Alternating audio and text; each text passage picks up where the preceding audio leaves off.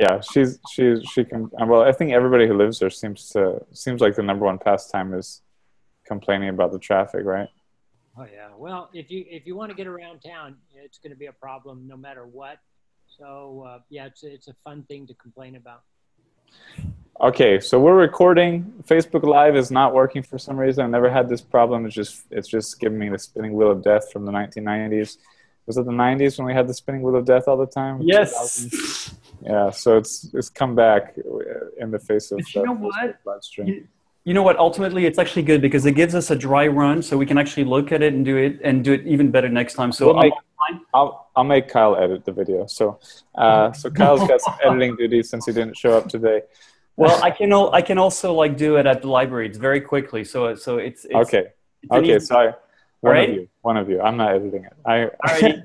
Ready? But we're going. Yeah, we're live. We're talking. We're we're we're here. Oh, Nicholas has the opening the opening line every time. Let's hear it. I love it. I love it. Let's hear it. Let's hear it.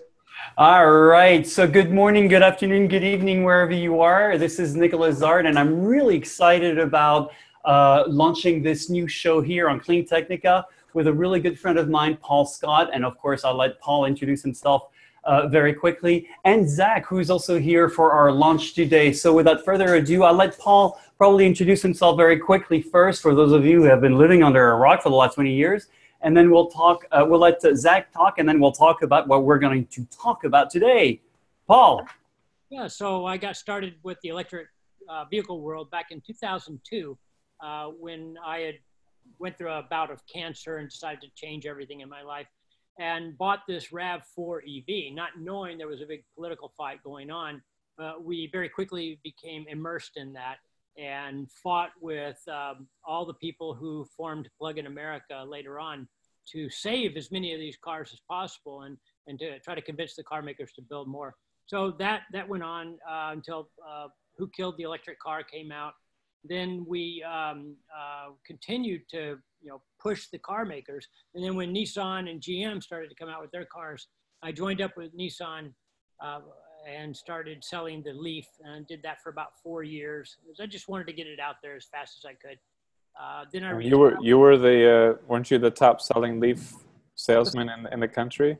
Yeah, yeah, the first year. But uh, after that, the the people whoever was selling to the Google employees quickly surpassed me the second year because uh-huh. they were buying lots of them up there. Um, but at any rate, yeah. uh, I did sell, you know, probably a total of 500 uh, directly, and then I caused to be sold many hundreds, maybe thousands more through my writing and speaking. And then in uh, about four years ago, I retired again due to health reasons, um, and then wrote a novel called Radical with billions of lives at stake. What would you do? Which, by the way, we did, we, we wrote about it on Clean Technica, so I'll, I'll somehow include the link in there. But yeah, absolutely. Yeah. And so uh, since then, I've just been doing whatever I can to get a single individual to change or as big a group as I can convince to change uh, both their home's electricity to clean energy. And if they have to have a car, make sure it's electric. Well, you guys are in an exciting place for it too. I mean, we, we I think it was Loren McDonald recently did a story about uh, stop saying electric cars are one percent of, of car sales. You know, because because actually, you know, many big classes of cars are not even represented. We don't have an electric pickup. We don't have uh, certain classes with any electric car, and and there's so many more models. And then also in places like California, they're leading. Like California is like about seven percent, I think it was. Uh, market share now. So it's always, you know, it's, it's, it depends on the frame you put around things. But California is just, you know, one of these places where some of these cities in California, the market share is really getting up in those, you know, towards Norway levels of, of, of market share, although Mar- Norway keeps running away further and further. So it's hard to catch Nor- Norway. But uh, no, it, it's we i i remember getting into evs after doing climate science and then solar and uh, when i started getting into evs you were uh, a well recognized you know like leader in this space. I remember you had raised money uh, to have a dinner you know have dinner with obama and this was uh, this was a big story. I remember sort of in the early days of my ev blogging uh, now i'm an old old it seems like it's so many pe- new people coming into the into the market every day that you have just uh, you forget that people are just learning about all this stuff that you learned about. Well, I learned about maybe eight years ago. You guys, I don't know, I don't know how when you guys got started. But I was even I, I was at a charge charge point station the other day. I, I mentioned in this article I did about using charge point, and a Model Three driver drove up at the same time uh, as we drove up. He went to plug in right after me, and he was like mentioned to his wife, "Oh, apparently you need a card or something to use this." And I was like, "Look at this! The guy, his guy, he's, this guy's got a Model Three. He's the envy of so many EV fanatics." he's got a fully loaded Model 3, and he doesn't realize that you have to actually have a card. I mean, but you know, that's the, the process we all go through at the beginning, right? Oh, you need a card. Oh, I thought you could just charge, right? Like a gas station or something. So it's fun, and I was I was stoked because uh, when we went to California to see the Model 3 unveiled, uh, I forget how many years ago was it two or three years ago uh, in uh, in Los Angeles area we went to Santa Cruz. Was that Santa Cruz to get to put in our reservations for the Model Three? And we're sitting in line there, and we saw Paul Scott, Bjorn Nyland, uh, some other. It was like, what is this line? This is such like holy cow! I finally oh EV Annex guys, uh, Matt Pressman and Roger Pressman. Uh, so it was like, this is so lucky that we. But you know, Kyle Fields knew this would be a good line to go to apparently. But it was it was really a just to correct you, Santa, Santa Monica, not Santa Cruz. Santa Monica. What am I talking about? Santa Monica. Santa Cruz is up north. Uh, sorry, Santa Monica. Uh, see, I'm not a California boy. I'm a Florida boy. But uh, yeah, it's really an honor. I mean, we're we're just having fun, basically talking about the EV news of the day here, and uh, trying to get some fun people together to do that. So really honored and happy to have you joining us uh, here and there. Uh, I don't know what your regularity will be, but um, the topic today we really wanted to focus on was the EV uh, tax credit. I'll let one of you guys talk about it. It's sort of insane how it was set up. I don't know if you guys were, in, involved at all in, in, when it was when it was set up or know anything about the process. But it's sort of looking back, it's like what happened. This is so weird. Yeah, I, I can give you a little bit of background on it because Plug in America, I, I, specifically wasn't involved, but Plug in America was, and uh, our legislative uh, guru there, uh, Jay Friedland, uh, teamed up with a few other people who were working with Congress when these uh, rebates were being discussed. And initially, the rebate amount was going to be um, uh, $7,500 and it was a tax credit, but there were going to be 200,000 uh, vehicles covered, period. So whoever got there first got to use them up. Well, we didn't think that was enough. That was, that was something like $2 billion. Um, and so Jay and a few other people lobbied Congress and got them to change that to 200,000 units per manufacturer, which greatly expanded it to well over 14 billion. And that's why everybody buying a Tesla, Volt, Bolt, or Nissan Leaf, or any other EV, you know, they can thank uh, Plug in America and, and the people who really worked hard to get that expanded to 200,000 units per manufacturer. So it actually a, it was a clever way to get a lot more EVs. But now you look, you're like, hey, we're punishing the leaders, which doesn't make sense. But it was, you know, that's how Congress works, right? This kind of makeshift. Uh, and anything, anything on it being a credit versus a rebate, and and you know the, you know, basically it, it favors people who have seven thousand five hundred dollars worth of tax liability versus people who don't. I mean, of course, early adopters are the ones early adopters have money and they're the ones you know getting EVs at that stage. But still, it, it's always been something that rubs. I know Nicholas and and and me and a lot of people the wrong way. It's like, hey, we're we're helping rich people more than non-rich people. Yes, yes. And as a matter of fact, I ran into that a lot when I was selling the Leaf because the Leaf is definitely an affordable car for most Americans. I mean, the average price for a new car sold is thirty-four thousand and after incentives, these were all under 30,000. So it was uh, certainly affordable by the, the new car buying public. But uh, a lot of people uh, did not want to uh, or did not have a tax bite big enough to take the full 7,500. And of course, they were going to leave money on the table if they did that. So they started leasing the car because when you leased the car, Nissan got the tax credit and they lowered the lease price by that much. So uh, we were able to get it. But it was, it's kind of a kludgy way to do it. And quite frankly, uh, I could have sold a lot more cars if we had that $7,500, not as a tax credit, but as a rebate at point of sale. So you got the price of the car dropped by $7,500 right there on the showroom floor, and you didn't have to do, wait. Do you know why?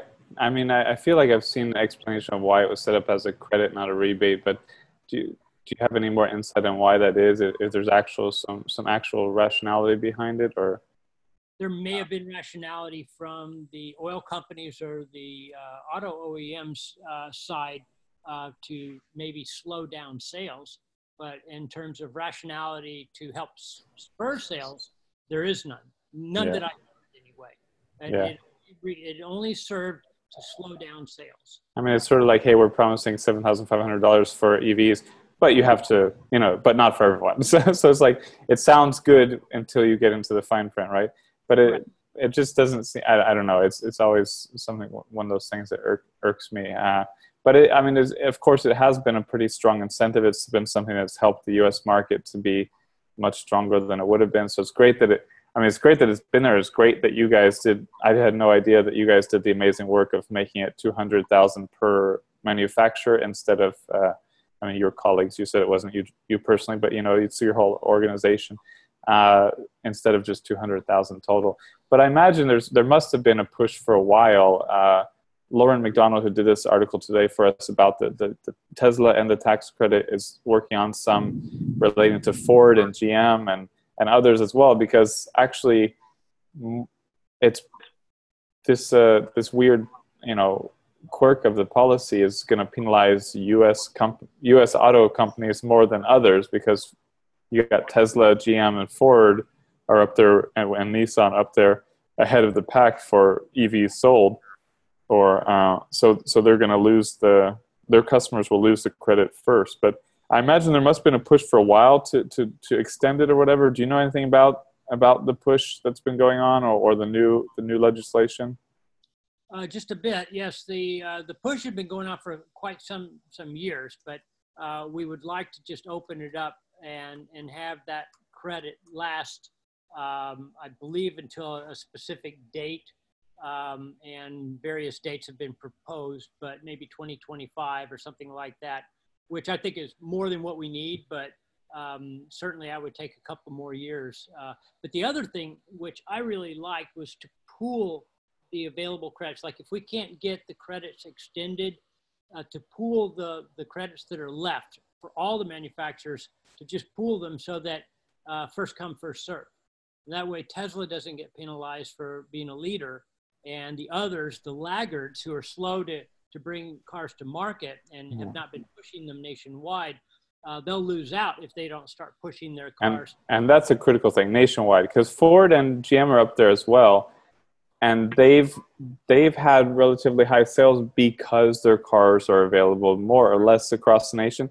Even here, like Florida is the number two state for Tesla, so I think so. It's probably up there for EVs in general, and it's very hard to get any EVs here. And even the ones that are available, the Ford, the Ford options and the GM options, it's very hard to get them even from the dealer. The dealers sell them, but it's like they get one and it's gone. They get one and it's gone. My mom was trying to test drive a Bolt for months and couldn't get one because they would just get a couple and they'd be accounted for very quickly. And so then they can't test drive them because it's a customer's car. So we we finally test drove one uh, yesterday, I think it was, or two days ago maybe, uh, and and it was like wow, we finally got in this car that's supposedly not production limited and all that. But then GM also two days ago mentioned that they they're increasing the production twenty percent on that because of demand. So in, any case, the point is, you know, I'm rambling, but the point is, you know, the car the car companies that have been actually selling them nationwide, not just in California and Oregon or or, or something like that, are really getting getting sort of slammed by this by this change, and it's uh, it seems unfortunate. But uh, you said uh, 2025, and there was also like uh, there, there's the the legislation that's coming through a Vermont Vermont uh, representative congressman. Uh, I, I understand it's quite aggressive. It's like rather overly aggressive, but but my understanding is it might be just a negotiation tactic to try to get something out of it, to try to you know start high and work down within the, the negotiation process. But um, do you have any sense of how how possible uh, this is? This is Oh, the hard. Here's my take on that. You know, I when I read about it, I thought, well, this is great that you know we're actually getting somebody in Congress to step up and, and make this proposal. But I'm watching what's going on in the Trump administration with the Scott Pruitt just resigning, by the way. If you haven't heard, he just resigned from the EPA, but he's going to be replaced by somebody of similar bent. I, I heard a coal lobbyist is. Uh, yeah, there you go. That's a perfect uh, person for the run. To Wonderful.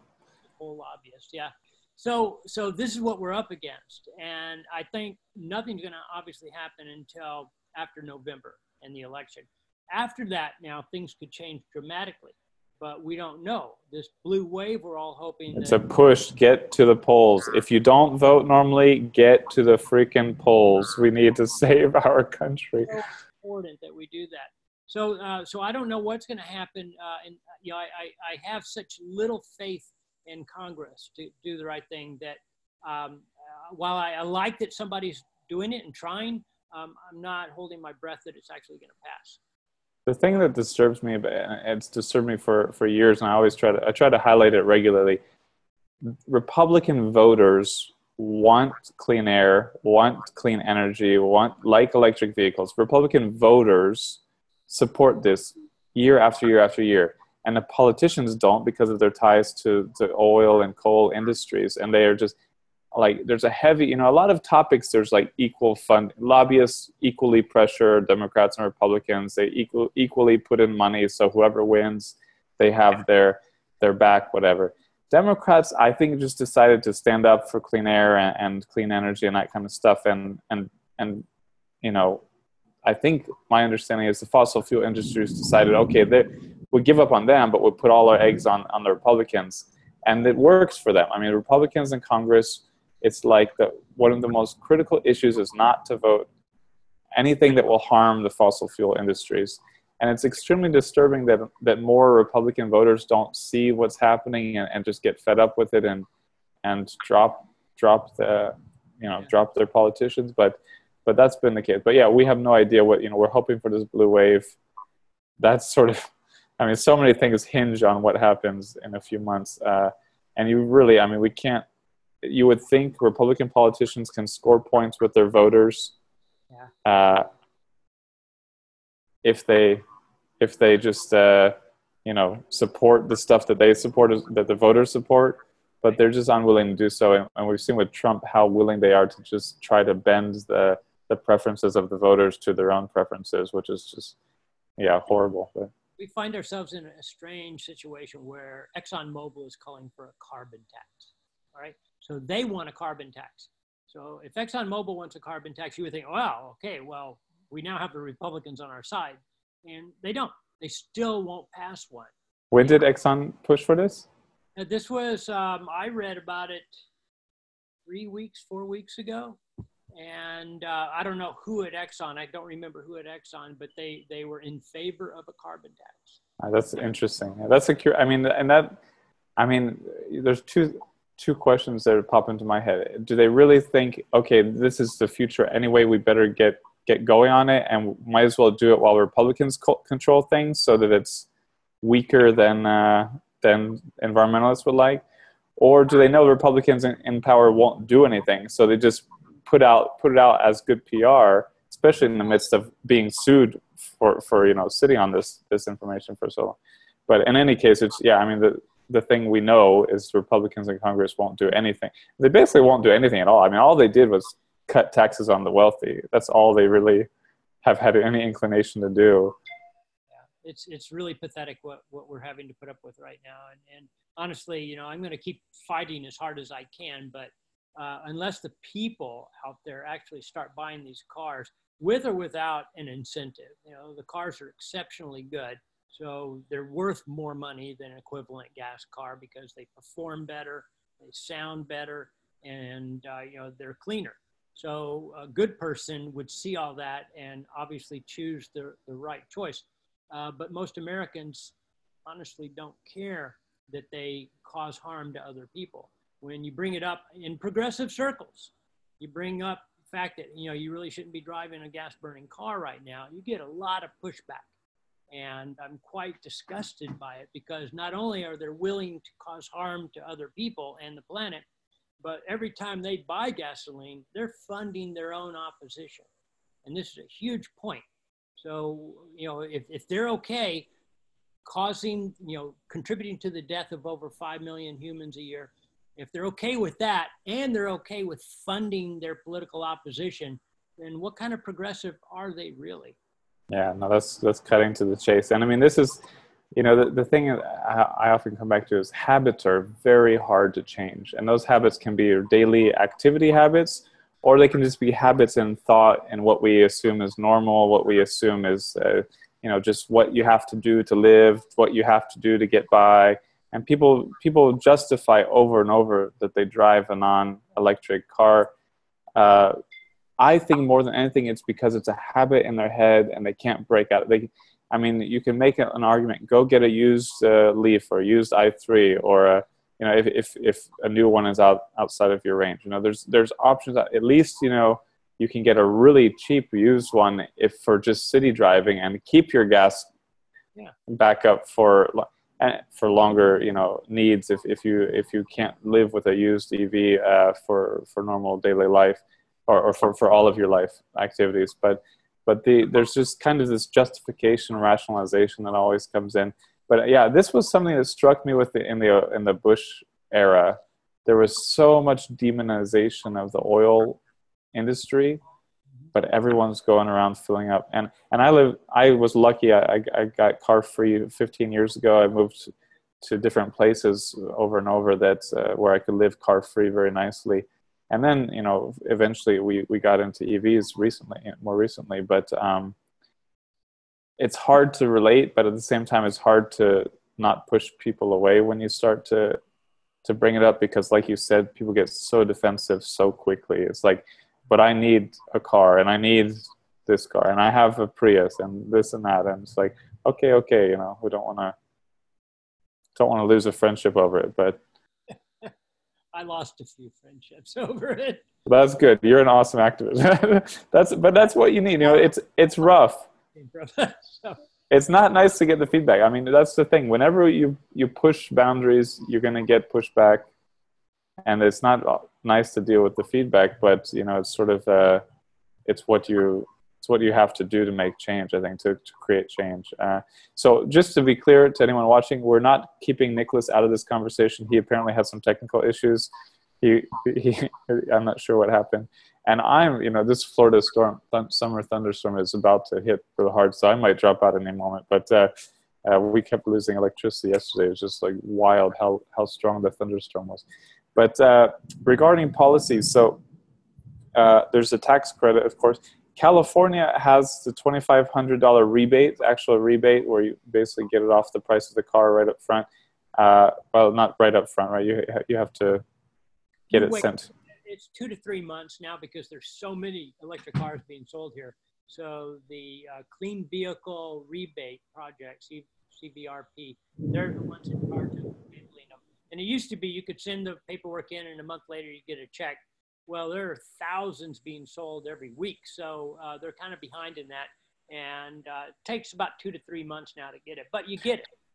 Well, I was surprised because I the last I'd heard a while back was that it expired and it wasn't being renewed, and then uh, then we I had articles I was editing where they were mentioning it again, and I was like, "Is it back?" You know, I didn't hear that it came back, uh, how long was the gap, and and is this uh, what's how long does it go now until it needs to be renewed again? Or? Yeah, um, so it's it's it's gone out. It's run out of money numerous times. When I was selling the car, it ran out probably three or four times during that period. Uh, but it was always promised that they would refund it. There was no guarantee, but it always managed to get refunded. And we do have a uh, cap and trade law here in California that uh, is building up million billions actually over time in in money, and we're using some of that money uh, to fund the bullet train from LA up to San Francisco. Uh, but a lot of it goes to the CVRP uh, rebate project and uh, uh, anything else that can reduce um, climate change gases. So it's, it's used quite widely, actually. And so it's not really at risk of it's not really a risk of going away. And how long would they I'm sorry, yeah, not not in California. Uh, so it should be it should be around for many years to come. Is from from what I understand, the Democrats control Sacramento, the state of uh, capital of California, and we're not going to let the Republicans go in there and mess things up for them. And it's all, and you guys also. I mean, it's not just the Democrats control, but this is a very important issue to Californians. So it's the Californians push the push everyone, whether Democrats or Republicans. I think even Republicans there are fairly green by national standards, right? Because you have to be, otherwise you lose. You have no hope of anything because it's a very important issue for for Californians. So that, that's what we need more places. I think more groups to organize and and to push. Another thing I've had open for weeks from Plug-in America or was it Sierra Club? No, I think it's Plug-in America and Sierra Club maybe, uh, is to push. Uh, I've been waiting to write about it, but you know, one thing after another. Tesla has too many tweets, right? You know, it's like uh, too many tweets from Elon, too much to cover. But uh, yeah, it's Plug-in America pushing pushing us to push our our Congress people to our, our senators to to do an EV ride and drive, and I thought that was brilliant. I'm really been eager to write about this. Uh, because this is you know again there's just there's nothing you can say that matches the experience of getting in an ev and people realizing this isn't just a competitive option this is a better car so it seems like if we got more senators to to experience it they would they would find a reason to support it maybe maybe some even republicans would find a reason to go go and support evs in some under, some quiet way yeah.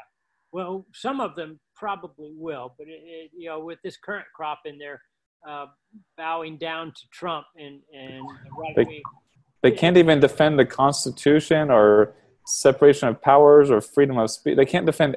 It's really it's so disturbing. It's like it's like mine my mind is getting blown every day. I can't handle it. I, do you do you follow it all closely? It sounds like you you follow it closely. I don't. History will not be kind to these people and and their children and grandchildren will have to answer for their father, mothers and fathers' uh, reticence on, on climate change legislation. Um, hopefully, they'll they'll be embarrassed by what their parents are doing. Uh, well, Paul, thank you for for joining for this chat. Uh, it's unfortunate we don't have Nicholas to, to sign off, and Kyle's missing in action as well. I guess we have to go back to our normal time or something. But I'm, I'm not sure what happened to Nicholas. But uh, thank you for for being with us, chatting with us. We have, I'm sure, a lot more to talk about. You're welcome every day, any day, and uh, you know we're just having fun talking about EVs. So I think you you would enjoy uh, being a regular. I would love to do that, Zachary. So anytime guys invite me back, uh, there's a lot more to discuss. So uh, let's do this again real soon. And you you also have a zero, right? Is a zero or no? Uh, two zeros, and I'll find another called if they have more power because I'm expecting that. Uh, but I also have a Model Three, and uh, I've got that out rented on Turo. Um, I get to use it whenever I want, but in the meantime, I'm making money with it. And then we just leased a Bolt. Um, two couples, my girlfriend and I, who are retired, and then another retired couple we went in foursies on this boat, so we got it really cheap. You know, well, I was when you said that, I thought, well, I guess he's uh, not getting the Model Three yet. I, but I, I think I saw that you got it and put it on Turo. But that, that's what I was planning to do. But we, yeah, we held off for now. Got used i3. But uh, what? Uh, why did you get a go in on a bolt like that when you already have the three available and the? Very quickly. So this other couple split their time six months in Florida, six months here. So they had a leaf here, but they let that go back when the lease ended, went to Florida, bought a bolt. So that bolt's sitting there six months doing nothing. They thought, well, we don't want to get a car that just sits for six months. Uh, and then my girlfriend had a gas car. So when she just moved in, um, I said, well, you've got to get an EV. So we were going to get her a used EV. And then we started talking to this other couple, and we thought, why don't we get a brand new Bolt? That'll service because we're all retired. We don't need a car full time. And so we have a little calendar. Whoever needs it puts their use uh, on the calendar. And so we got four people sharing one car. And so it's super cheap for all of us.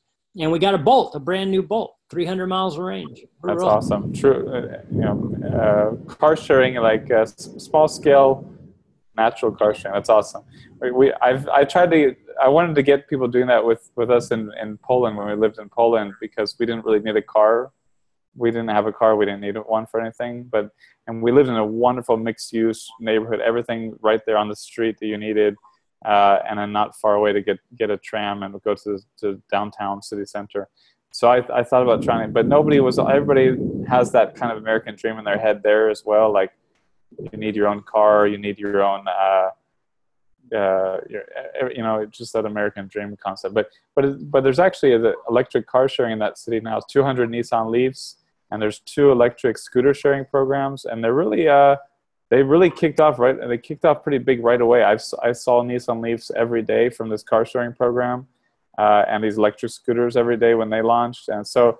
And I think it, it catches on, but I love the idea of this sort of uh, natural, homemade car sharing model. You know, eco village kind of. Hey, let's get together and get a car and share it. You know, so that's cool. So if you can split it in half or in quarters, that's a big savings, and you still get all the usage you need. So you get down to Netflix prices pretty quickly. Well, yeah. thank you very much. Appreciate it. Uh, we'll t- chat soon and have a have a good evening. Everyone watching, check in tomorrow to get your electric fix. Right. All right. Cheers. Bye bye.